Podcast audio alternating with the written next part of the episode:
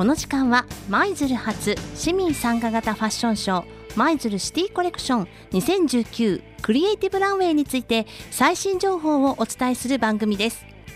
市民の皆さんが参加していただける市民参加型ファッションショー舞鶴シティコレクション2019クリエイティブランウェイが8月17日土曜日。舞鶴市総合文化会館ショーホールにて開催されます。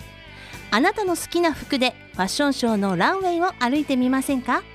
自分の好きな洋服を着て自分らしく真っ白なランウェイを歩くことで未来への希望新しい自分を見つけ自信を持って生きていくことを目的に市民と企業が連携して作るイベントです。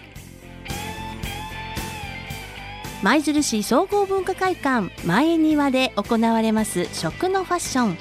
海の京都フードコレクション。海の京都食のコンテストを開催いたします。海の京都の食材を使ったメニューで出店しませんか？海の京都エリアの食材なら魚介野菜果物調味料どんなものを使っていただいても構いません。海の京都ならではのメニューを皆さんで発掘しましょう。海の京都食のコンテスト海の京都の食材を使ったメニューをお客様に購入して食べていただき一番美味しかったメニューのお店に投票していただきます。上位入賞者には賞金もありますよ。食のファッション開催日時は8月18日土曜日午前11時30分から午後4時までです。場所は舞鶴市総合文化会館前には出店料は無料です。ただし必要な設備はご準備ください。出店に関する詳しいお問い合わせは舞鶴市文化事業団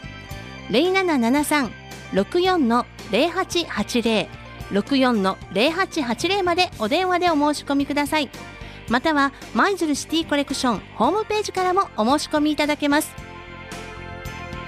この時間は舞鶴発市民参加型ファッションショー舞鶴シティコレクション2019クリエイティブランウェイについて最新情報をお伝えする番組でした。